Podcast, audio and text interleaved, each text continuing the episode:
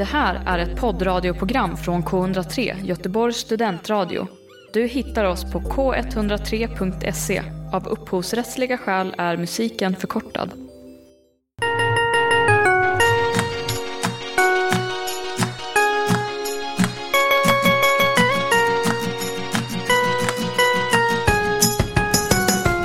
Välkomna till tagning 103, K103s eget film och serieprogram. Vi är ju på väg mot Halloween och idag kommer det vara ett av de teman vi pratar om. Det kommer också bli mycket snack om dokumentärer, men också cineasternas tjänsten. Med mig i studion idag har jag Alice Dryden. Kristoffer Rissanen. och sen jag, Eva Gustavsson.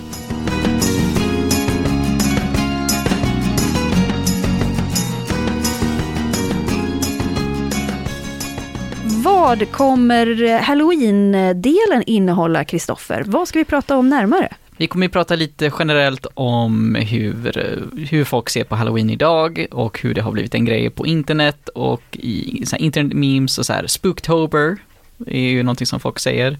Och sen så kommer jag prata om eh, The Wicker Man från 70-talet och eh, Midsommar från 2019. Vi ska också prata om dokumentärserier som verkligen boomar just nu. Vad kommer vara fokuset där, Alice? Ja, vi kommer prata lite om den serien som precis har avslutats, eller sin första säsong, The Vow nämligen.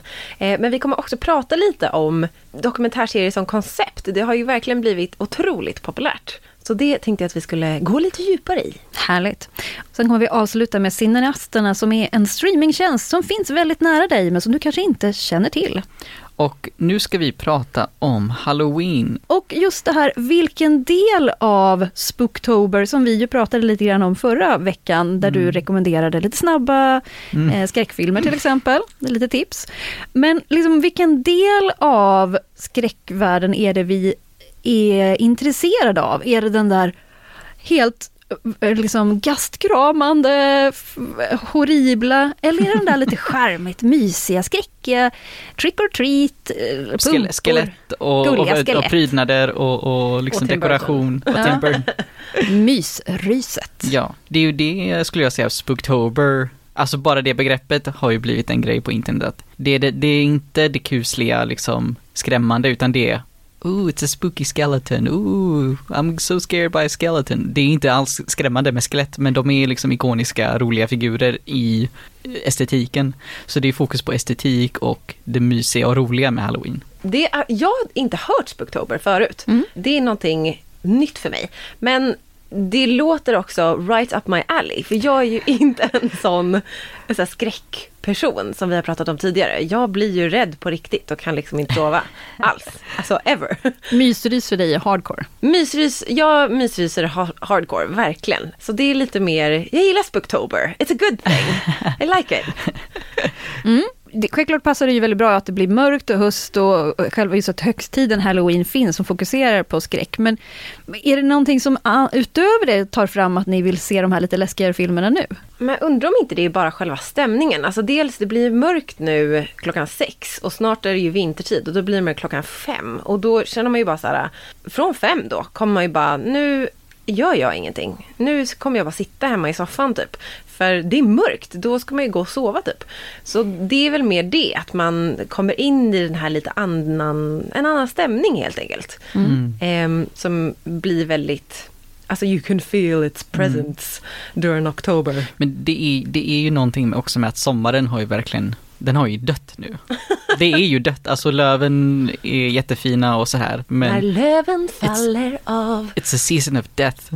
And remembrance of death, eller hur? För, för sen kommer alla, alla helgonarsnatt, alltså halloween är ju inte bara det här kommersiella med skräckfilmer och så här dekorationer och trick or treat, det är ju också, det är också alla helgonarsnatt. Det är en tid när man kommer ihåg de som har dött också. Så sant. Men att det verkligen, det känns distinkt. Det är som så här, halloween är en grej och allhelgon är en helt annan. Men ja, men så de har ju lite olika känsla på sig. Alltså allhelgona och halloween. Och halloween är kanske lite mer representerat i film och serievärlden. Allhelgona är kanske lite mer vördnadsfullt och, och så. Medan halloween är ju så här filmens kapow, liksom. det är Hocus Pocus, det är Tim Burton, det är Ja. eh, superskräck, Annabelle 5 typ.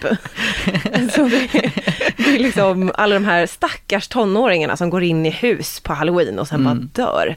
Eh, det, det är väldigt representerat, eller det finns liksom film på Och sen det. är det ett sånt jäkla tjat om att de ska hålla sig hemma. Bara. De bara, hus, jag vill inte vara i hus, det är farligt. Exakt. Why stay inside? All we do is die on halloween. It's not good. Det blir ett annorlunda halloween för många amerikanska kids i år i och med corona. För det, det blir ingen trick or treating och det blir inga halloweenfester med där alla klär ut sig. Tror jag inte. Får klä ut dig hemma så får du trick or treata i, hemma. Ja, går runt i olika dörrar, så här, knackar Ja. på badrumsdörren så står det någon där och delar Ja. ut godis. Liksom. Det blir inget avsnitt där vi inte så här får in en referens till hur corona har fuckat allting. Nej, nej det, det, det är ofrånkomligt. Det, det går inte. Vad, vad vill ni tipsa om för filmer då i denna eh, Spooktober-sektion? Ja, men jag kan börja med, jag föll då för hypen lite grann. Den här typ amerikanska influencer-hypen av Hocus Pocus. Mm. Eh, jag har inte sett den. Det är ingen film som jag växt upp med. Jag tänker att den är väldigt så här, amerikansk barndom. Mm. Ehm, Med Bette Midler och... eh, Sarah Jessica Parker. Exakt. Alltså Sarah Jessica Parker, jag blir så förvånad när jag ser henne i saker eh, som inte är Sex and the City. Mm. Och jag blir så här, men gud, hon hade verkligen en karriär innan. Så det, det är riktigt För mig nice. är hon ju bara Girls Just Wanna Have Fun, den tjejen. Ah. Ja, och det är väldigt länge sedan.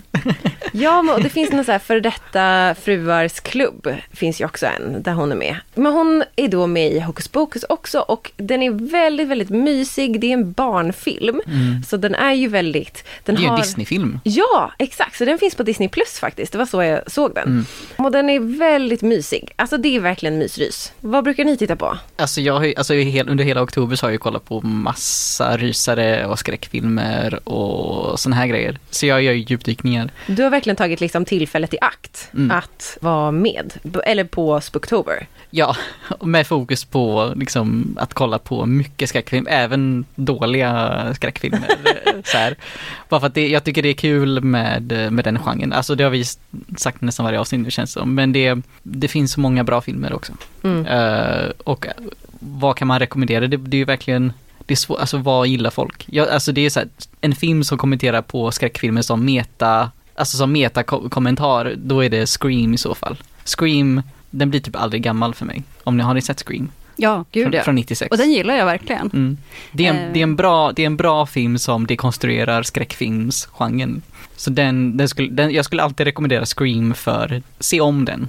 För så skräcknybörjare då? Alltså som inte Mm. kan sova. Hade du fortfarande rekommenderat den? Nej, för de hade inte fattat det, det liksom språket tror jag, alltså det vad de refererar till. För Ah, den, den, är ju, den är ju självrefererande, någonting som vi pratade om förra avsnittet också, att eh, de här genrerna i postmodernitetens, i 21st century, så har ju de här genrerna blivit mer och mer självrefererande och typ de gör narr av sig själva eller typ kommenterar på sin egen form. Och Scream gör ju det jättemycket och det är inte alla som skulle förstå det. Det är mer skräckfilmernas internskämt. Ja, ja, oh ja, Ja. oh ja, oh ja. Men vad är en bra skräckfilm för en nybörjare? Och jag tycker man ska börja med de gamla 80-tals, 70-talsfilmerna i så fall kanske. Alltså de här Terror på Elm Street, Ja, på Elm Halloween, Jason. För då f- får man också lite var det kommer ifrån, men det är fortfarande relaterbart. Om man går längre tillbaka så blir det ju mycket kon... Alltså, även de här 80-talsfilmerna är ju att man kan skratta mycket åt dem idag, Mm. självklart. Men går man längre tillbaka, då är det ju bara torrt liksom. Och lite Ja. sådär, jag vet inte. Så Men det, är ju- att, det, är- det är eh, nästan, man, skulle, man, man, man kan ju nästan börja med typ Frankenstein Mm. från 30-talet eller vad det nu är. Skulle jag säga. Den är ju, det är ju inte en skräckfilm på det, på det konventionella sättet men det är ju baserat på en av de första skräck, gotiska skräcknovellerna Mm. från romantiken liksom. Okej. Ja. Eh, av eh, Mary Shelley, exakt.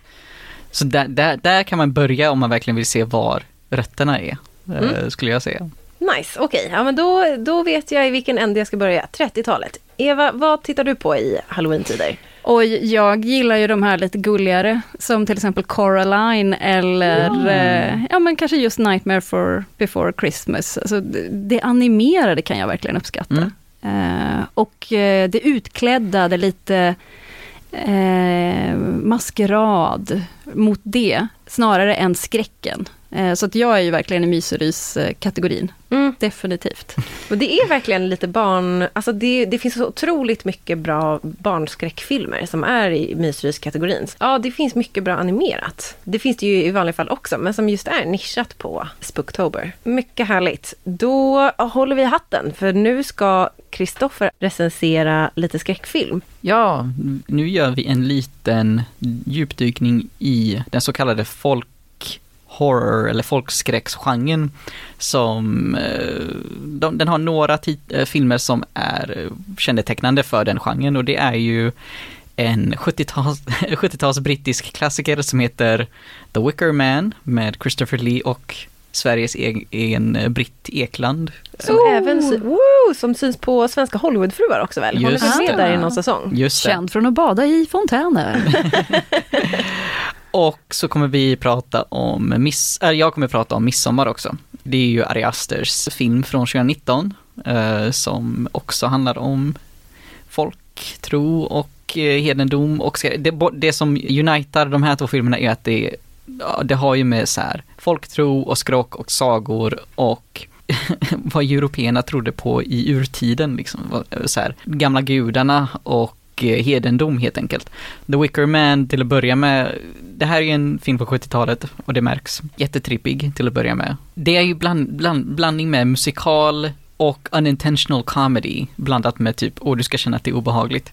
Varför är den unintentionally funny? Jag vet inte, det är någonting med hur den är filmad. Det är så här, Christopher Lee och massa folk springer runt i massa galna dräkter och peruker och dansar och sjunger i typ 90 minuter. Men är det, är det menat att den ska vara rolig liksom? Eller nej. är det, nej det är inte nej. det. Det här ska vara en jätteobehaglig film och det här ska ju vara en av de bästa brittiska skräckfilmerna någonsin, en riktig kultfilm. När de sjunger, sjunger ja. de som i musikal att de liksom sjunger till oss som publik? Eller sjunger de, alltså är det så att nu filmas det för att de sjunger? De, de, sjunger, de sjunger för varandra. Det är, ja, de för varandra. Det är som att någon, någon drar fram en gitarr och bara börjar sjunga. Så det, vad är handlingen för den här filmen? Det handlar om en polis som har, eh, polisen i Skottland har fått ett brev om att det är en missing girl på en ö som heter Summer Isle som inte finns i verkligheten. Och han åker dit och folk är så här typ trevliga men ohjälpsamma och säger att de har inte sett eh, maken av den här tjejen. Och så visar det sig ganska snabbt att människorna här har en eh, helt annorlunda tro till vad man har i det kristna England. Och det är väldigt mycket fokus på det här med kristendom versus hans, den här polisens kristna tro som är odefinierad men eh, väldigt, ja, så här, ja det här är kristendom typ. Och öns liksom hedendom. Vad menar jag med hedendom? Jo, de springer runt i, cir äh, i cirklar i en stencirkel så här typ Stonehenge och de dansar och sjunger och ligger med varandra på gräset. Och allt, allt sånt som är typ chockerande för brittiska 70-talets moral, tänker jag. Jag tänker att den här filmen var jätteeffektiv då. Gud vad kul. Eller så här, 70-talet känns ju som att den svenska, vi hade så här Sällskapsresan.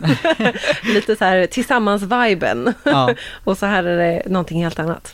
Ja, alltså, och så det är fokus på att det är konstigt de här människorna är konstiga, de tror konstigt och de beter sig konstigt och uh, det slutar såklart inte gott för den här polisen och uh, ja, det, det, det, här ska vara en obehaglig, skrämmande film men för mig som aldrig sett den innan så var den, den är inte jätte, alltså om vi säger så här, det här ska vara en av de bästa skräckfilmerna någonsin. Den var hypad liksom. Svinhypad. Christopher Lee säger att det här var hans bästa roll liksom innan Sagan om ringen. Det här var det bästa han gjort någonsin. Men jag ser inte det i den här. Jag ser inte det alls. Uh, för att sen titta på Midsommar. Jag vet att ni, har ni pratat om Midsommar i här mm, Nej, men däremot så har jag sett Midsommar. Ja, du har sett Midsommar. vad, vad tyckte du om Midsommar? Ja, jag tyckte ju inte speciellt mycket om Midsommar, för jag eh, tyckte att den var väldigt den bild jag, jag trodde att jag skulle få se, jag visste att jag skulle få se någon sektliknande midsommarfirande, men jag tyckte att den var så himla långt ifrån det normala svenska midsommarfirandet, ja. att det kändes som att själva namnet var missvisande. Ja. Det är nästan som att om den hade hetat julafton och hade, skulle ha handlat om den svenska julen, ja. den borde ha het, då borde den istället ha hetat så här midvinterblot. Mm. Och att den här borde nästan det. ha haft en annan, den borde heta typ så här sommarstol, eh, Summer Solstice. Ja, precis. Någonting sånt liksom. Ja. Men sen också, den var så sjukt lång och långsam. Mm. Ja. Eh, det tyckte jag var jobbigt, att det var så här, men right. kom igen nu då. Det jag förstår av de här filmerna, varav jag har sett ingen av dem, eh, men båda har väl ett ganska så här, eh, specifikt cinematiskt, alltså look, eller vad man Mm. ska säga. Att så här, Oh, ja. eh, Midsommar är väl väldigt liksom ljus, allt Ja. är liksom, det är sån här influencerlampa, ringlampa liksom på allt. Ja. Och vad jag förstår i The Wicker Man också att Det är mycket en- färger och det är Mm. glada kostymer och skumma dräkter och, och, och djurmasker och allt sånt här. Ja. Okej, om vi säger så här. Midsommar har ju stulit ganska, eller lyft ganska mycket från The Wicker Man. Jag, ingen kan förneka att The Wicker Man, när man tittar på den och sen kollar på liknande filmer Mm. som del, har med samma teman att göra med, alla av dem har tagit någonting från The Wicker Man. Det kanske inte är rättvist, för The Wicker Man har tagit väldigt mycket från så här urtida hedendom och så, men Midsommars filmspråk Mm. lyfter på, från The Wicker Man. Okej, ja. Ska vi, behöver vi säga någonting om vad Midsommar handlar om? Ja, men Midsommar handlar ju om ett gäng amerikaner som tillsammans med en utbytesstudent från Sverige Mm. åker för att fira midsommar i Sverige. De I, det, I Hälsingland. ja, i Hälsingland ja. Och det hör ju också till att flera av de här amerikanerna studerar Antropologi. Ja, precis. Att de är så här, bara, gud, det här vill vi ju undersöka och så. Och så åker de dit och, och då så inser de ju att deras svenska kompis är ju typ en del av en sekt som är ute Mm. och scoutar folk i världen för att Yes. ta med sig hem. Eh, Men är det liksom så att när man tittar på den här filmen och inte är svensk, är det typ så här man bara, så här måste alla svenskar fira midsommar? Jag har aldrig hört så mycket kommentarer om midsommar från mina amerikanska vänner som efter den filmen och jag kände bara att det blev bara jobbigt. Jag bara, nej, nej, glöm allting ni har sett den här filmen. Glöm allting ni har sett Ja. den här. Tänk alkohol istället. Ja, gre grejen med Midsommar och att de port- porträtterar ju isolerade samhällen som har sina egna kutymer. Och Midsommar har ju ingenting med svensk midsommar, det är, en- det är sin egen sekt liksom, Mm. sin egen eh, tro. Det är någonting som de här båda filmerna har i gemenskap, att de porträtterar inte någonting som finns verkligen, det, det finns influenser av riktig hedendom i båda filmerna, men det är inte, man gjorde inte så här liksom. Så Midsommar, jag såg i Directors Cut så den är ju två timmar och 50 minuter lång. Den behövde inte bli längre. Men jag tyckte om att den var längre, för jag tyckte ju om originalet och jag, ty- jag tycker det är skönt med såna här långa filmer som kan vara lite långsamma men som har de, de är väl, den är ju oerhört snygg. Den är ju jävligt snygg gjord, eh, Midsommar. Och eh, om jag skulle ge dem poäng, Midsommar får ju 4 av 5. Mycket bra betyg. Och eh, då är det Director's Cut då. Mm. Och eh, Wicker Man får en svag tvåa alltså. Och det är bara för att jag anser att det är en intressant film från ett filmhistoriskt perspektiv för den här genren. Annars hade det varit lägre. Ja, för jag tyckte inte att den var jättebra. Den, jag ska vara, jag, jag, det var aldrig obehagligt. Det var mer så här, oh well, that was weird. Någon stoppar en groda i munnen för att eh, de har ont i halsen. Mm, Okej, that was weird. Men det säger nog, min morsa, jag tittade på det med mamma och hon skrattade ju under typ hela filmen för att hon tyckte att det var löjligt och den var filmat på ett löjligt sätt liksom. Det märks att det är 70-talet. Det är trippigt och folk ser allmänt stenade ut liksom. Alltså stoned. Intressant. Alltså, Jag blir, ju, jag blir ju mer sugen på att se The Wicker Man. Det är tydligt, vi befinner oss ju i varsitt läger. Ja. Du är team midsommar, Ja. eh, jag är inte det. Men eh, jag blir ju fundersam på Wicker Man. Alltså jag, jag skulle inte, se, kolla på den, för du kommer inte bli rädd alls, tror jag inte. Men, men du kanske kommer tycka att det är, in, det är en intressant film i hur den är gjord. Ja, men då tackar vi för det. Bra analyser på skräckfilmer jag aldrig kommer se.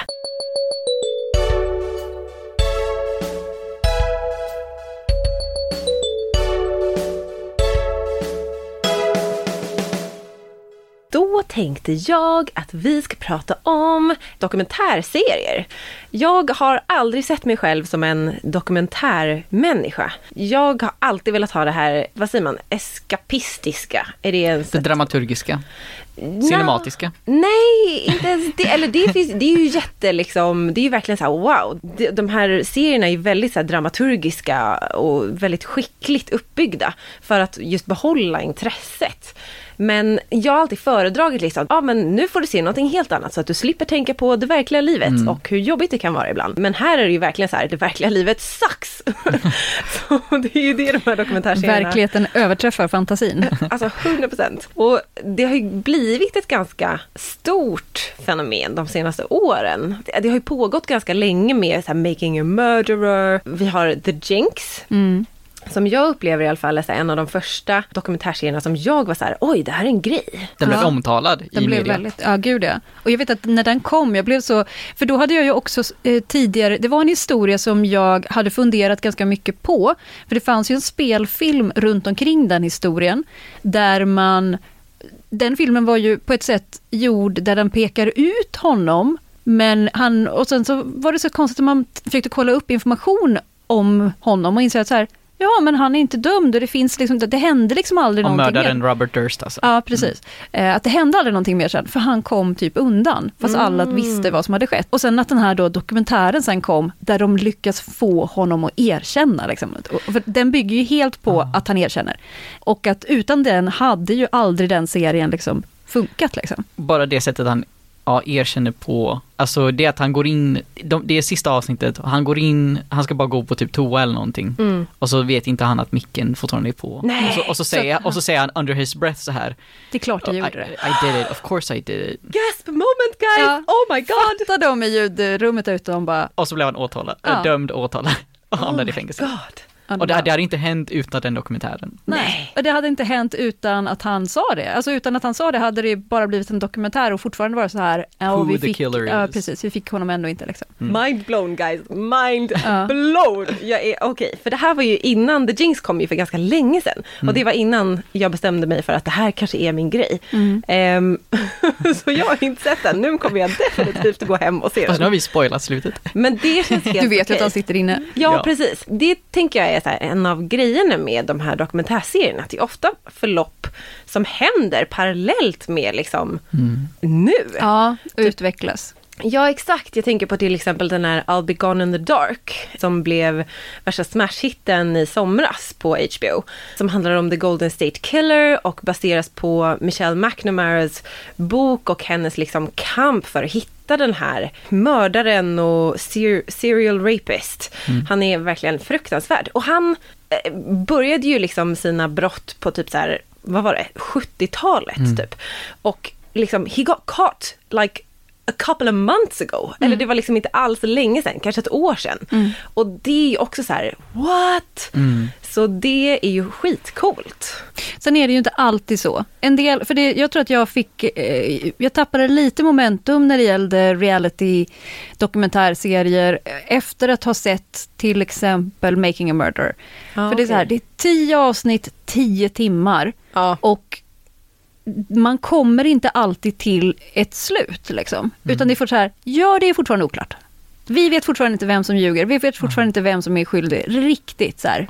Det är mer så här, nu, får, nu har vi lagt fram jättemycket bevis för er som tittare. Nu får ni göra liksom, er Ja. egen bedömning. Ja. Eh, men det här fallet rullar vidare. Det blev verkligen så på Reddit med just Making Murder, att folk blev så här, alla försöker bli det- detektiver och Ja. lösa brottet. Sen är det också så att alla, alla de här dokumentärserierna lägger inte fram alla bevis eller eh, evidens eller eh, allt material i programmen. Det försvinner ju saker och ting och det, sen är det ju, just med Making a Murder så var det ju så här från åklagarnas håll, de bara, ja men ni har ju, ni har ju klippt bort väsentliga saker från berättelsen som gör att vår, vårt, alltså vårt case eh, inte får hela sitt utrymme liksom. Ja, okej. Ja. Eh, så det är också en, det Pros kanske är, cons. det är pros and con- cons med dokumentärserieformatet. Jag tänkte att vi ska prata lite om den här relativt nya dokumentärserien som heter The Vow, som både jag och Kristoffer har sett.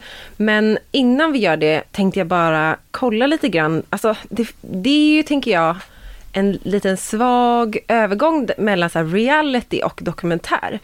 Alltså så här, skillnaden där är ju hårfin, men det är verkligen den här känslan. Hur någonting är utformat och vad det är som gör att vi stannar eller orkar. För reality kanske är lite mer så här, man går på känsla. Medan dokumentär kanske är lite mer det här, man lägger fram ett case. Tittaren ska liksom se Ja, men typ bevisen. true crime Ja, dokumentär. exakt. True crime. Sen har vi ju Tiger King som ett exempel på den här reality slash enter, entertainment dokumentär. Det handlar ju också om ett fall. Det är någon som blev dömd till slut för ett brott. Mm. Eller flera brott. Men hur är upplägget med Tiger King? Det är ju liksom, det är fokus på underhållning och det tokiga och galna och plojiga med Också sensationen som överträffar fantasin. Man tror inte att det kan vara sant. Ja. Alltså, det, det är så här, vem skulle kunna hittat på det här? Ja, det är helt sjukt. Det, det finns en sån här YouTube-kanal som heter Pitch Meeting. Eller det är en sån här YouTube-serie som heter Pitch Meeting. Där de, eh, hela grejen går ut på att det är så här fem minuter pitch av, och som bara boils down what it is. Och när jag hörde den från Tiger King, jag bara, what Mm. is this? det är verkligen Ändå så har du inte sett den. nej, men för, att jag, och jag vet inte, ja, den står på kanske-listan. För, just för att den blev så himla hypad. Men, Okej. Ja, jag vet inte. Men, det, men den verkar onekligen intressant. Men just att det är, den är i det här gränslandet mellan reality och dokumentär. Dokumentärfilmer har ju alltid varit en ganska stor del av film överlag. Mm. Men typ Michael Moores dokumentärer var Ja. jättestora när jag, var, när jag växte upp. Alltså vi såg ju typ på Bowling for Columbine eller- och... Fahrenheit 9-11. Exakt. Ja. Ja men precis. Massiva. Men nu så är det som att så här, de, den formen har helt plötsligt förlängts och gjorts om till de här 8-10 timmars dokumentärerna. Liksom. Mm. Men, Och ibland för långa. ja, Mer än vad det behöver vara. Mm. Definitivt. Men eh, jag tycker ju också att, jag tänker lite att man har fått en inkörsport där med just reality-tv.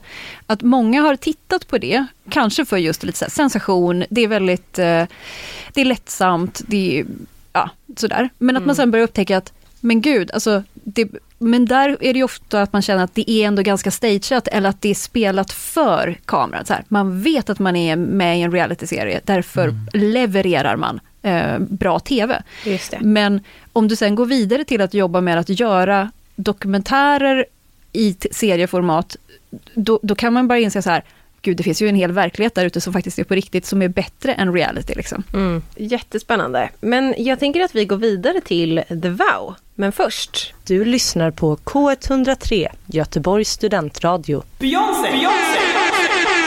Kungen! Kungen!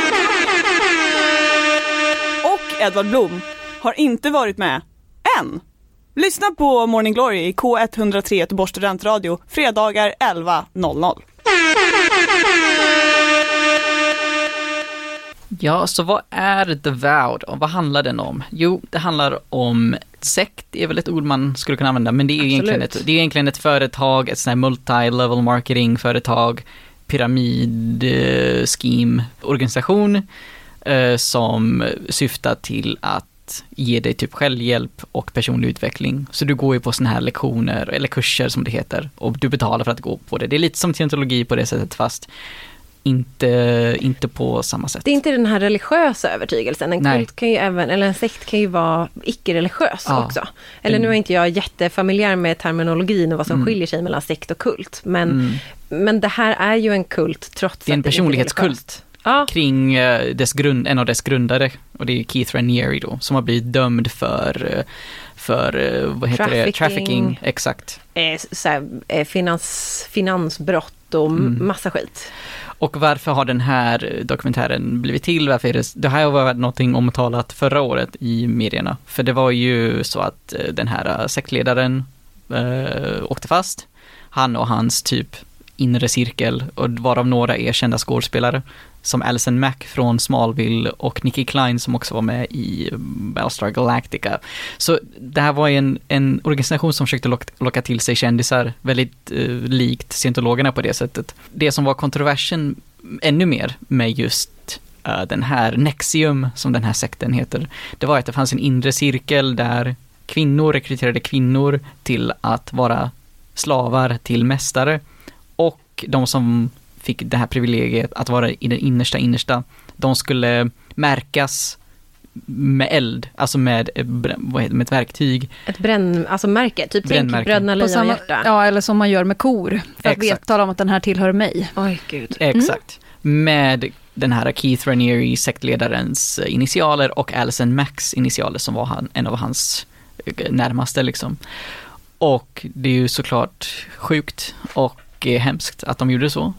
Det här hade hänt eh, vissa och de lämnade Axiom och har vittnat om, om den här sekten och vad som pågår. De är såhär the whistleblowers liksom. Exakt. Ja. Och sen har det ju för, fler och fler har liksom lämnat och talat ut och vittnat mot uh, gärningsmannen och de som är inblandade. Och då har ju en dokumentärserie på nio delar kommit ut på HBO som handlar om det här och det kommer en till säsong också. Ja, det, alltså, för serien är ju upplagd så att den börjar ganska smooth och att det är just den här Alltså man får lite den här, vad, så här var kulten och det här var idén och det var så himla fint. Och sen så är det liksom förfallet över Ja. de här nio avsnitten. Så det är ganska, typ de första två, tre avsnitten när man säger but where's the juicy stuff? Ja, Men det är fortfarande bra och håller ändå uppe dramaturgin och tempot relativt bra tycker jag. vi får ju lära känna de här Ja. som har lämnat eh, väldigt, väldigt nära liksom.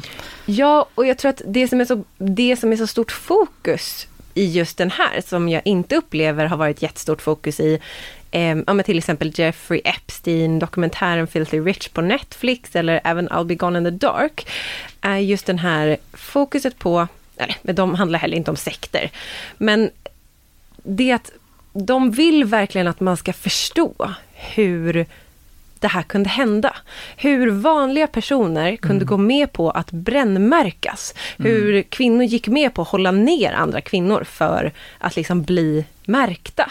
Och, och, och hela sekten sen får man, fattar man ju liksom att det var inte bara den här DOS som den här delen Ja. kallades för. Det var inte bara DOS som var liksom knas, utan det var även andra ideologier inom organisationen som verkligen inte var så bra. Men att man får uppleva det på något sätt som om man hade gått med. Att man först får det här inspirationella, fina, åh det är gemenskap och det är familj. Och det är personlig utveckling, jag blir en bättre människa, jag, jag, I'm gonna conquer my fears. Exakt, och att det verkligen så här, det har hjälpt folk. Liksom. Men sen så finns det den här sjuka, mörka avgrunden som bara är inte bra. Det tycker jag att dokumentären lägger fram väldigt bra dramaturgiskt. Mm. Men, här kommer det stora männet. Mm. Jag tyckte inte om slutet. När det var Okej. så här 20 minuter kvar, då var jag så här, men hur ska de hinna med allt som behövs hinnas med? På 20 minuter?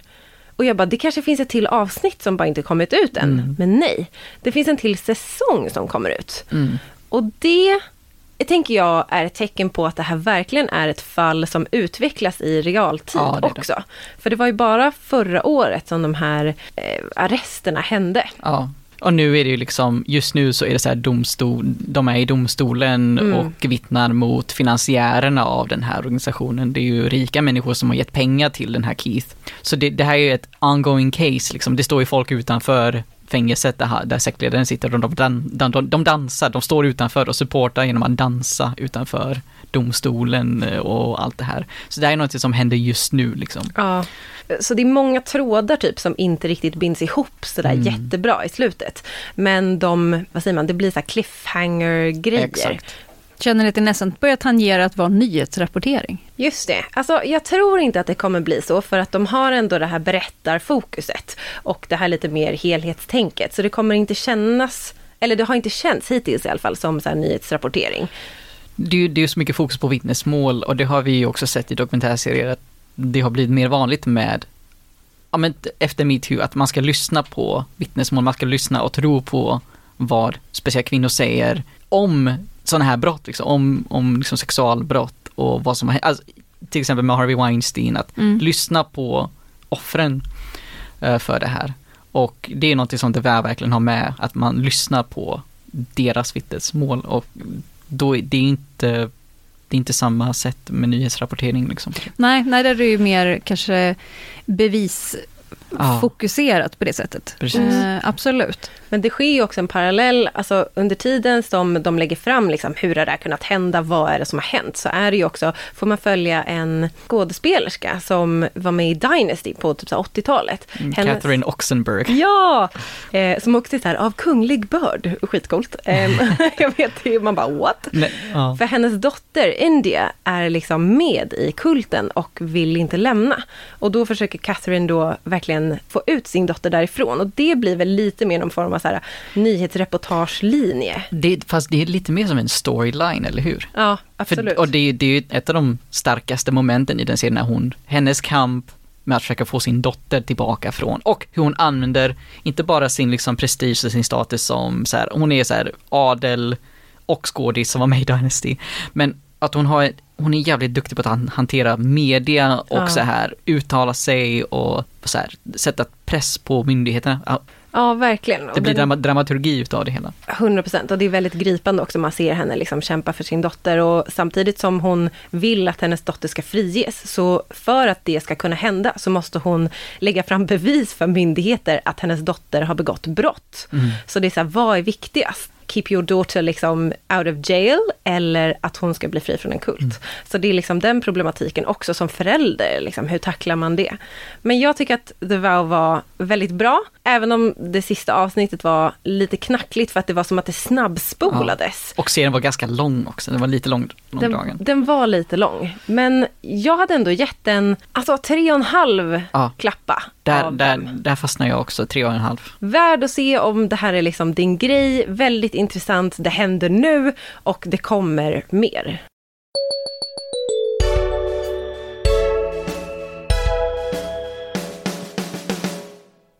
Har ni ett bibliotekskort?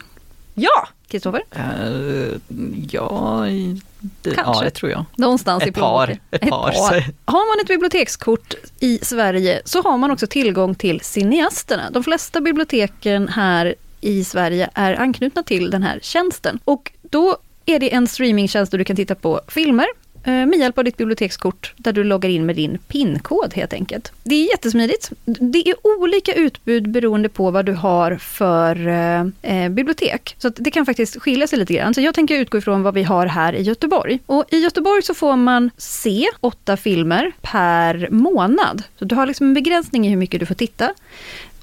Eh, men åtta filmer är också så här, det är två i veckan liksom. Det är ändå ganska många. Det är bra, det är fredagsmys två gånger på en tisdag också. Jajamän. Och utbudet är väldigt bra. Det är en blandning av gamla klassiker men också ganska nya filmer. Till exempel kan du just nu se den Oscarsvinnande Parasit, den sydkoreanska filmen. Jaha, Du kan se eh, Guy Ritchies senaste The Gentleman. What? Och du kan också se den animerade animefilmen Weathering with You som kom förra året. Gud vad kul! Den var inte lika bra som eh, Your Name, men den var fortfarande mycket sevärd. Ja, håller helt med. Och där finns också lite gamla klassiska skräckfilmer som man till exempel vill se Night of the Living Dead eller Nosferatu. Dun, dun, dun. Så finns de där också. Så det här är ett tips för dig med bibliotekskort. Se bara till att du har din PIN-kod också så funkar det perfekt. Men går man in då alltså på... Du går in på cineasterna.se Mm. och sen så letar du upp ditt bibliotek. Eh, här hos oss heter det bibliotekerna i Göteborg. För vi har ju många bibliotek i Göteborg. Vi har liksom inte bara det enda som ligger vid torget. Liksom. Just det. Och sen så skriver du i ditt bibliotekskortsnummer och din PIN-kod, för du har en PIN-kod i ditt bibliotekskort. Och har du inte en PIN-kod, då har du inte varit på biblioteket på ett tag. Eh, så då får du gå dit och skaffa dig en kod. Det är gratis, det är jättelätt. Bra tips! Du har alltså eh, tillgång till en gratis streamingtjänst. Det är underbart. Vilken lycka så här i höstmörkret. Och det här är tagning 103 där vi idag har pratat om skräckfilm för att det ju är halloween på ingång. Kristoffer gjorde en jämförelseanalys av The Wicker Man och Midsommar. Midsommar fick högst betyg men The Wicker Man var ändå en trevlig upplevelse. Han var nöjd. Nej, nej, nej. Det var, det var intressant. Den var intressant. Du var nöjd med att ha sett den. Det var min känsla i alla fall. För, ja, ja, ja. För att få lite kontext för skräckfilmsgenrens utveckling. Ja. Filmhistoriskt perspektiv. Exakt. Vi har också pratat om dokumentärserier och deras lite utveckling på senare, liksom uppgång med störst fokus på The Vow som ju just nu är. På HBO och har släppt sitt sista avsnitt i söndags. Tisdags, Tis- måndags. Förlåt. Som, som precis har släppt sitt sista avsnitt nu i veckan. Och eh, vi har dessutom tipsat er om att Cineasterna är en fantastiskt bra streamingtjänst som är gratis och som har bra filmer. Vi som har gjort tagning 103 idag har varit Kristoffer Rissanen. Eva Gustafsson, och Alice Dryden. Vi kommer tillbaka igen på fredagar och vi sänder ju på 103,1 på fredagar klockan 13 med repris på söndagar klockan 13. Men du kan också hitta oss där poddar finns i ett kortare format utan musik. Ha en trevlig filmhelg! Ha en trevlig halloween.